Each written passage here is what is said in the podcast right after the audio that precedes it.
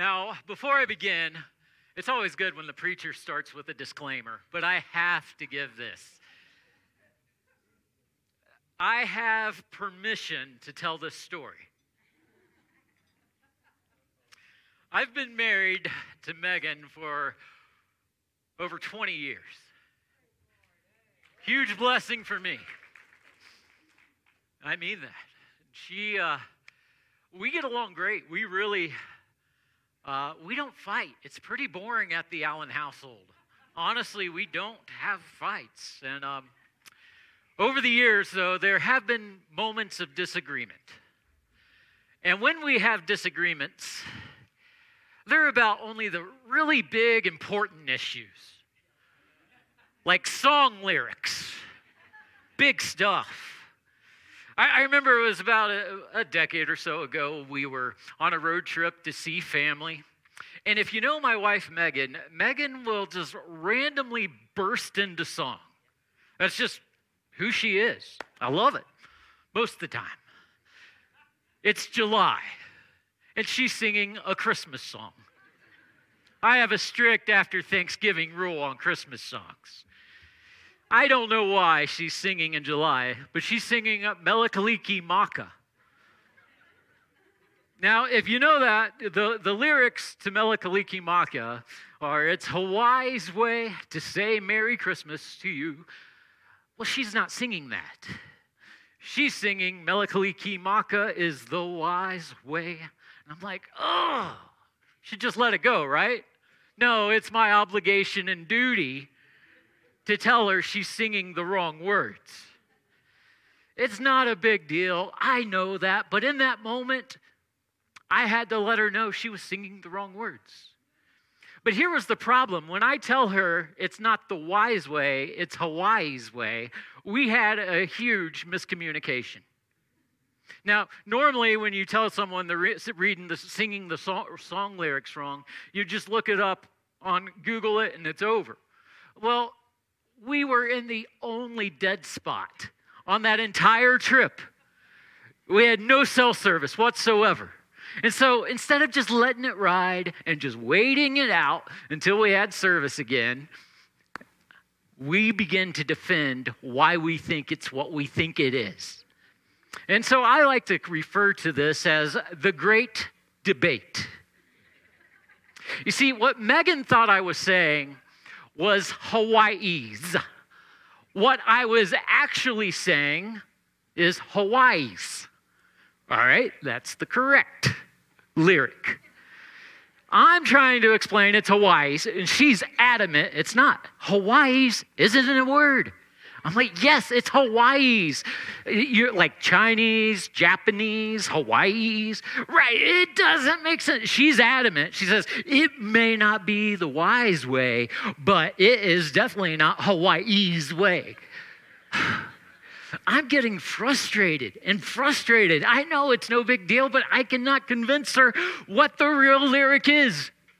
Finally, I get so frustrated, I just spell it out. Uh, Hawaii's, H A W A I I apostrophe S. As soon as I said apostrophe, it's like a light bulb went off. Oh, you mean Hawaii's, not Hawaii's. Hawaii. Yes. Now, eh, eh, it, we have good fun. Eh, and today, when we have a moment of miscommunication, we'll just say, Hawaii's. I, but Megan was so convinced she knew what I was saying that she didn't have the framework of mind to even think about an apostrophe. She was so certain I was saying Hawaii's that she couldn't get I was saying Hawaii's. All right. May, maybe I can see your point.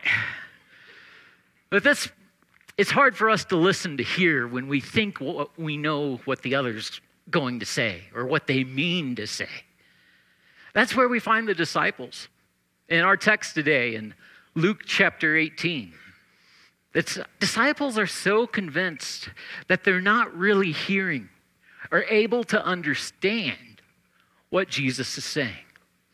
So before we read it, let's take a moment Let's just try to clear our minds from distraction and ask God to bless our study in His Word. Let's pray. Father, we, we thank you for your goodness, for your grace. Lord, we thank you for your word. We pray that we would have ears to hear and hearts to receive your word, that we would be doers and not hearers only. We pray for understanding in Jesus' name. Amen.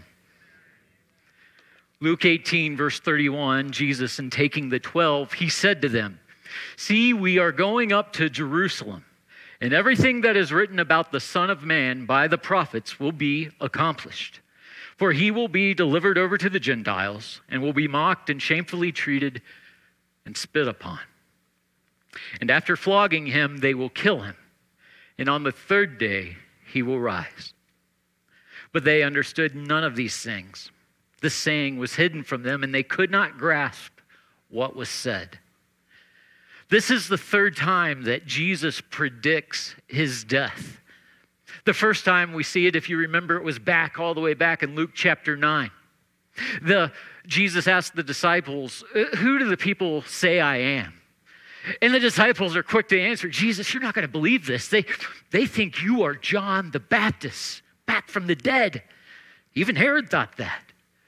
Uh, Jesus, you're not going to believe. They think you're Elijah or Jeremiah, one of the prophets of old, come back.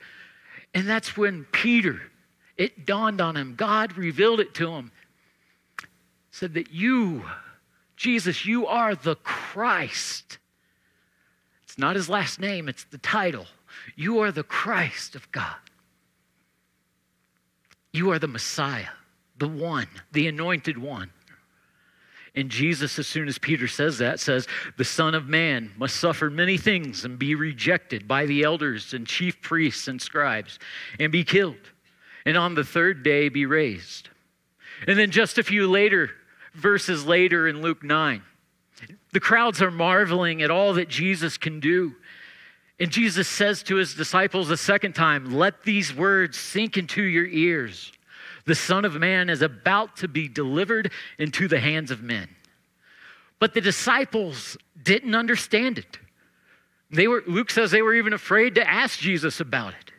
But notice this third time, Jesus gives more detail. See, we are going up to Jerusalem, and everything that is written about the Son of Man by the prophets will be accomplished.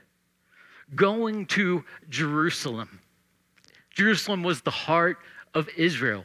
Jerusalem, Jesus knew what it meant to go there. That everything that was written about the Son of Man by the prophets, he was going to accomplish. He knew what was going to happen. Jesus knew the cost. Jesus knew the price he was going to pay by going to Jerusalem. I found it fascinating that, you know, remember back in Luke 9, we have the Mountain of Transfiguration.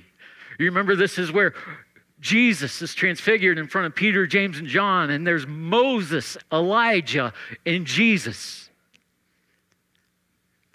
Those guys could talk about anything, and it would be exciting. But do you remember what Moses and Elijah, what they were talking about?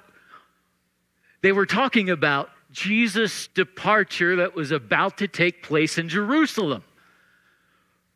That I, I just Jesus knew what was going to happen in Jerusalem. This is what his focus, his face, everything has been pointing in this direction. He knew what was going to happen. Jesus faced his Jerusalem. Where we might be tempted to be full of fear, like the disciples, we would be tempted to run away. Jesus was set on accomplishing his purpose and mission despite the cost. Humans, we, we generally try to avoid confrontation. We like to play it safe. We stay in the shallow end. We avoid the elephant in the room. We avoid confrontation, conflict at all costs, but not Jesus. He faces the fear, the pain. What he wants us to do is to do the same thing. In fact, we're told over and over not to be afraid. Fear should not control us, and fear didn't control Jesus. When Jesus disciples us, he treats us the same way. Notice here that Jesus wants us to confront our fears, but he uses a, a, a, key word here with Jerusalem for the disciples. He says, We are going to Jerusalem. That Jesus doesn't ask us to face our fears alone. He's not going to throw us into the deep end of the pool. Say, Good luck with that. Hope you learn. That, that's not how he works that it is we, He has given everything we need. By Him going to Jerusalem, the victory that Jesus secured on the cross gives us everything we need to be victorious. You see, what is your Jerusalem today, though? Your Jerusalem, what I mean by that, what is your Jerusalem? What is the place in your life that is calling for you to give ultimate trust to God? What is it that's holding you back from fully pursuing Him? What is your Jerusalem? Last week we saw the rich young ruler. His Jerusalem was his wealth. He was doing everything right, but there was a cost, a price he wasn't willing to pay to follow Jesus. When some of us are just like him and holding on to things, we've got all this stuff, our hands are full, that's keeping us from following and doing what we know he's calling us to do. We know that he's gifted us, he's, he's given us opportunities, he's given us a voice, he's given us influence to make a difference for his kingdom. But something's holding us back. What is it for you? I remember a story of a guy. Uh, I'm just going to call him Gerald. That's not his real name. If your name Gerald, if your name's Gerald, I'm sorry. Not that your name's Gerald, just I'm not talking about you. Gerald was in high school.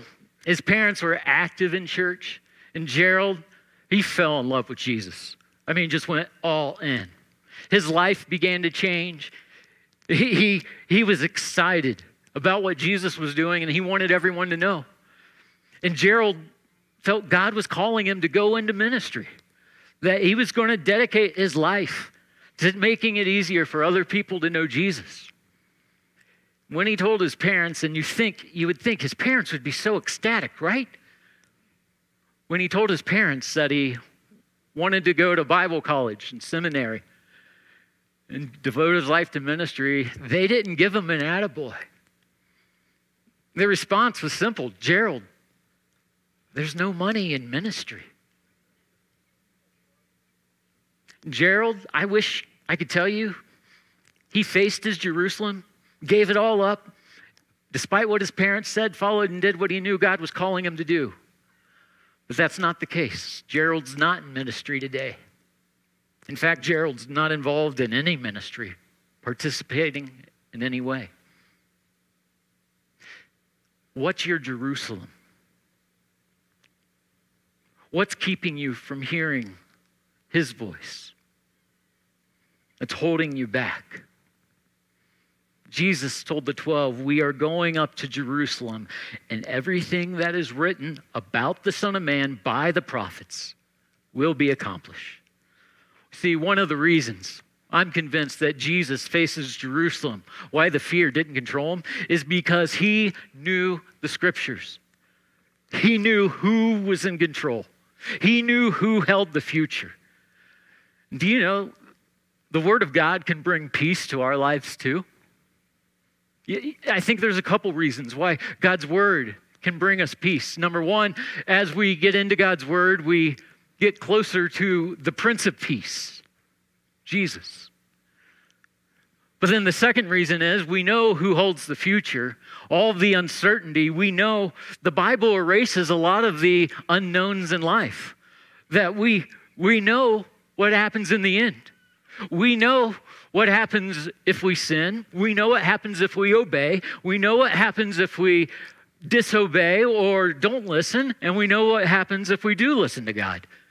You see, Jesus addresses the disciples' fear and tells them this is what's going to happen in Jerusalem has already been revealed by God's word. And we know that the disciples didn't understand. It wasn't because they're just a bunch of dumb fishermen. Eh, they just they couldn't grasp Think about this.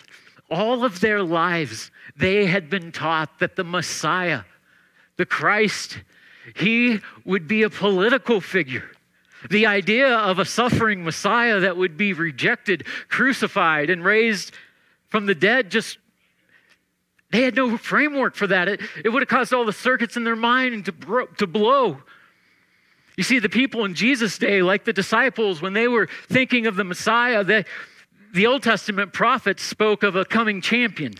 From Genesis 3 to Malachi 4, the, the prophets in the Old Testament are looking forward to the Messiah. The prophets, well, they were speaking to people in despair, encouraging to hold on by faith that God's going to show up. And when He shows up, it's going to be big. You just can't even imagine how big it's going to be. And there's over 300 details of the coming Messiah. And these aren't broad generalizations that will apply to anyone and they just happen to get it right because, well, it could, could happen by anyone. No, these were so specific, even things outside of, of just Jesus' control, like where he was born, what others would do, that, that, that all of these are so specific for the Messiah that when the disciples heard Jesus saying, this is going to happen. It didn't make sense because they knew all of these other prophecies about the Messiah. They, they were expecting Jesus to come and establish an earthly kingdom. They were thinking, he's going to kick Rome out. But his kingdom is so much bigger than just the land of Israel. The kingdom Jesus is establishing isn't just some land the size of Vermont. No, his authority and rule, his, his, go, his kingdom is bigger. It's truly out of this world. That is the kingdom Jesus is bringing in. But prophecies the, the disciples would have held on to. We don't have time to go through the whole Old Testament to see how they were so, where they were. But here's a couple Daniel. Let's take Daniel chapter 2. Verse 44 And in the days of those kings, the God of heaven will set up a kingdom that shall never be destroyed, nor shall the kingdom be left to another people. It shall break in pieces all these kingdoms and bring them to an end, and it shall stand forever. The disciples would hear that and think, there is no longer going to be a Roman sitting on the throne. Or Daniel chapter 7. I saw in the night visions, and behold, with the clouds of heaven, there came one like a son of man. Notice that. And he came to the Ancient of Days, and was presented before him. And to him was given dominion and glory and a kingdom that all peoples, nations, and languages should serve him. His dominion is an everlasting dominion, which shall not pass away, and his kingdom one that shall not be destroyed. If you have an everlasting dominion, a kingdom that will never be destroyed, never go to another people, well, how in the world can you have a king that dies on a cross. Can you see why the disciples didn't get it? We don't have time, but if you're taking notes, write down Psalm 22 and Isaiah 53. These are just two examples where we see a suffering Messiah. Isaiah 53 5, but he was pierced for our transgressions, he was crushed for our iniquities. Psalm 22 16, they have pierced my hands and feet. Think about this crucifixion was a form of execution that hadn't even been invented when Psalm and, Dan, uh, and Isaiah were written. Jesus being pierced was prophecy. God given centuries before Jesus was even born on, in Bethlehem. Verse 7 he was oppressed, he was afflicted, yet he opened not his mouth like a lamb that is led to the slaughter, and like a sheep that before its shearers is silent, so he opened not his mouth. Remember how Matthew records the night Jesus is put on trial. Matthew 26, 62. All these false witnesses are lying, trying to make stories up, and you can imagine how infuriating it is. People lying about you and putting you on trial for the lies. And the high priest stood up and said to Jesus, Have you no answer to make? What is it that these men testify against you? But Jesus remained silent. You see, Jesus is fulfilling all the prophecies about the Son of Man. The disciples don't understand because it's not what they expected. Uh, there are so many prophecies that Jesus fulfilled that are just so specific that skeptics have said, listen, Scripture, these details had to be added to Scripture after the fact. The chances of a person meeting all of these is just astronomical. Skeptics had a good argument until about 70 years ago. There was this fascinating find the Dead Sea Scrolls. In the Dead Sea Scrolls, they found in a cave, they found scrolls of different parts of the Old Testament, and there was one scroll that was fully intact Isaiah, the book of Isaiah. You see, what, what's great is God's word, the scripture, it hadn't been corrupted. No, it matched.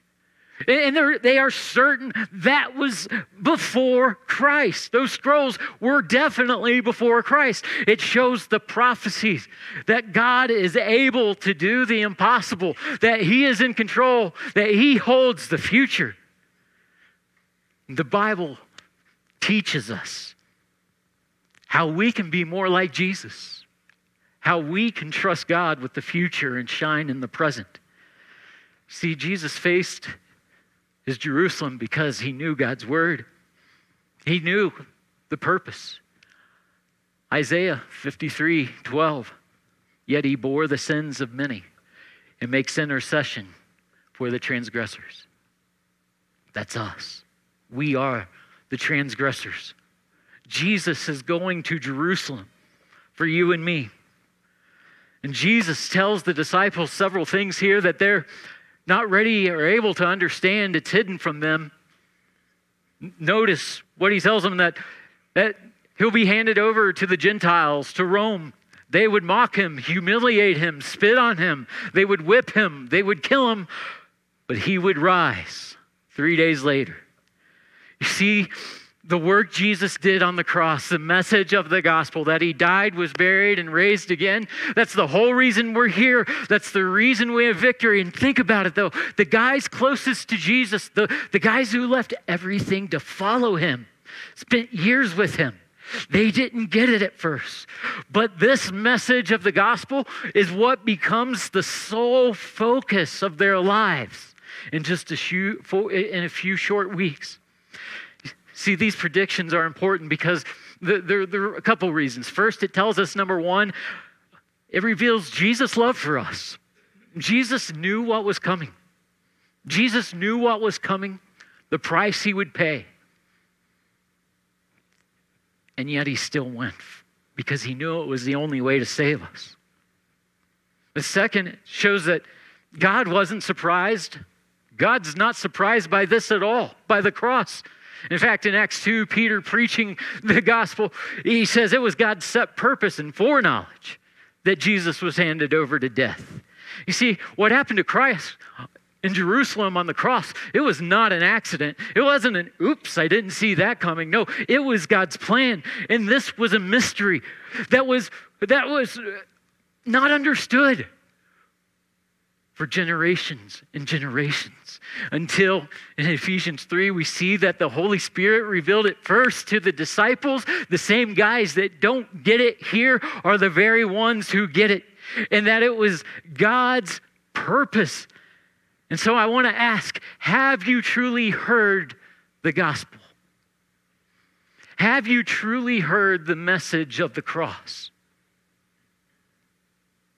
Because when you hear, truly hear the message of the gospel, you're changed. It is the power of salvation. God's power of salvation for everyone who believes. You see, when the gospel sinks into your heart, it changes you. All of a sudden, life isn't about you anymore. It's about sharing the gospel with others, even being willing to die for the gospel. Uh, you look at these. History tells us that all, all 12 of the disciples, well, the, I, all right, we won't get into Judas right now, but history tells us that all the disciples, except John, died a martyr's death. Now, John lived a martyr's death, boiled in oil, exiled. You think about it. These guys were cowards. These guys, they wouldn't die for a lie. Scripture shows us over and over again, man. These, are, these guys sometimes they're, they're worse than like junior high drama queens. Who's going to be the greatest? Where am I going to sit? What's in it for me? All of a sudden, the gospel changes that. That they are willing to suffer and count. They rejoice and have joy when they suffer for the gospel. You see, this is one of the other reasons I, I think Scripture is just so convinced that it's true. Look, if you're starting a movement with 12 guys, if you're starting a movement with the di- disciples, if they're going to take your message, aren't you going to put them in a positive light? Aren't you going to try to make them look good? But Scripture tells the truth. It tells us they're cowards. It tells us they're selfish. It tells us they're bickering.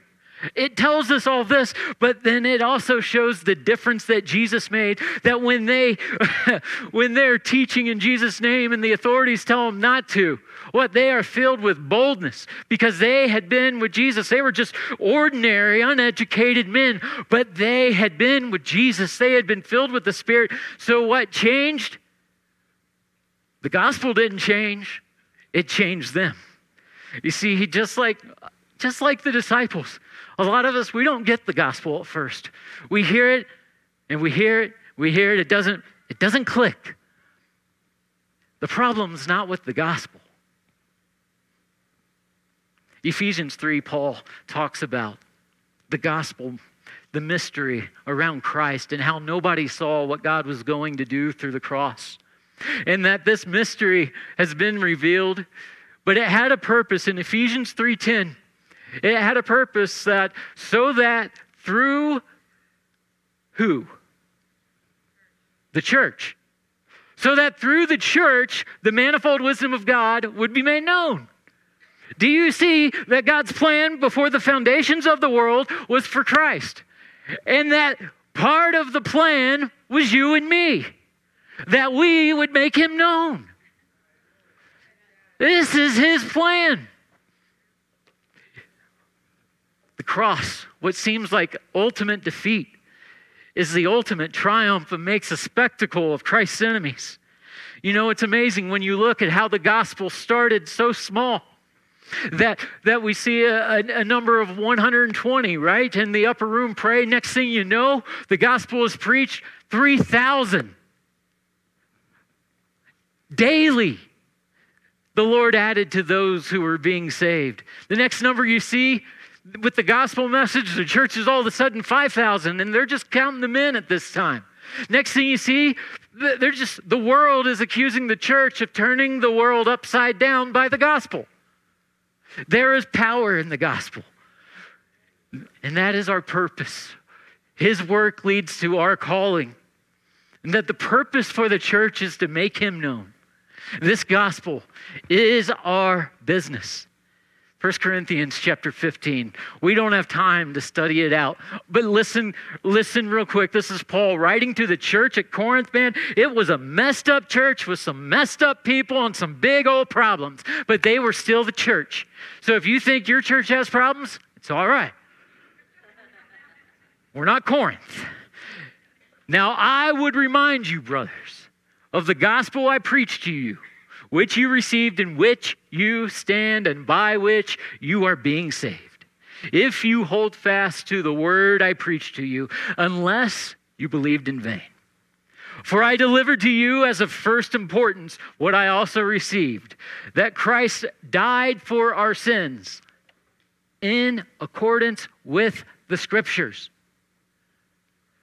That would have been a new understanding, but it's been there all along in accordance with the scriptures, that he was buried, that he was raised on the third day, in accordance with the scriptures. That he appeared to Cephas, Peter, and then to the 12. Then he appeared to more than 500 brothers at one time. Most are still alive, there's some have fallen asleep. But he appeared to James, his little brother, then to all the apostles. Last of all, as to one untimely born, he appeared also to me. For I am the least of the apostles, unworthy to be called an apostle because I persecuted the church of God. But by the grace of God, I am what I am. And his grace toward me was not in vain. Look at this. Paul considers himself the worst of the worst. I mean, some of us, we feel bad about our past. And then in a small town, everybody knows what you've done. We, we have a hard time getting past. Imagine Paul. He, he imprisoned some of those people alongside. He imprisoned the church. He maybe even assisted in putting some to death. He didn't deserve to be called an apostle, but it was by God's grace. It was his plan. By the grace given to him, and it was not in vain. You see, God's plan is the church, and that's the grace He gives to us. This mystery of cross, of the cross in Christ, has been revealed, and it is our calling to make God known. So, what about you? Have you heard the gospel? Have you understood Jesus' words, His death, His burial, His resurrection? Or is it not clicking? Are you struggling to hear? You see, there's, there's really two types of knowing God's word. Hang with me. There's knowing God's word with your head, and there's knowing God's word in your heart. Many Christians, too many Christians will settle for just knowing God's word in the, in the head and not the heart. That man, they they can answer Bible trivia all day long. They can quote book, chapter, verse. They know it all. They can go to the original languages, tell you the Hebrew, the Greek. They can they know what the scripture says. But nothing uh, changes. They don't know scripture in their heart. Now I'm don't mishear me understanding with the head, properly understanding and comprehending Scripture is critically important. You, will end up someplace crazy. But it's got to be more than the head. This was the problem with the Pharisees and the scribes. They had an encyclopedic knowledge of the scriptures, and yet they missed God's ultimate word, Jesus, right there in front of them. It wasn't in their heart. Man, you see, the Bible isn't, by God's grace, He's given us His Word not to, to make us experts in Bibleology. The Bible's not to bring us to the Bible, it's to bring us to Jesus, to bring us to Him. And so, so many times, Bible study is just that dutiful obligation dry study when God has called us to so much more. That's not what God wants. He wants us to love with all of our head, but also all of our heart, all of our strength, everything. See, we have to know God's word in our heart. That's how we know Jesus. We're filled with his spirit to understand that we are convicted of sin, that we know how to live. We learn the heart of Jesus through his word. You see, when we know Jesus, everything changes. Everything about us changes. Maybe not everything, but everything changes for us. And so I ask Have you heard the gospel? Have you really heard it? With your head and with your heart? That's the question I want this week for you to spend some time asking Have I really heard what Jesus has done in the gospel? Has it gone beyond just the head and into the heart? Ask, struggle with that. Ask, how has the gospel changed me? If the gospel changes a person, how has my life been changed by the gospel? You know, if Jesus didn't die on the cross just so we'd stop partying like a fool on Friday night, He didn't die on the cross just to make us model citizens. No, he came to make us like Him, to set us free, to know what life truly is. Have you been changed? But then, this question. As a church, we exist to make it easier for people to know Jesus. Who are you going to do that for this week? We've got to be intentional. This is our purpose. We have been given grace. By grace, we are what we are because of God's love, goodness towards us. The victory we have isn't in anything we do. No, the victory was won on the cross.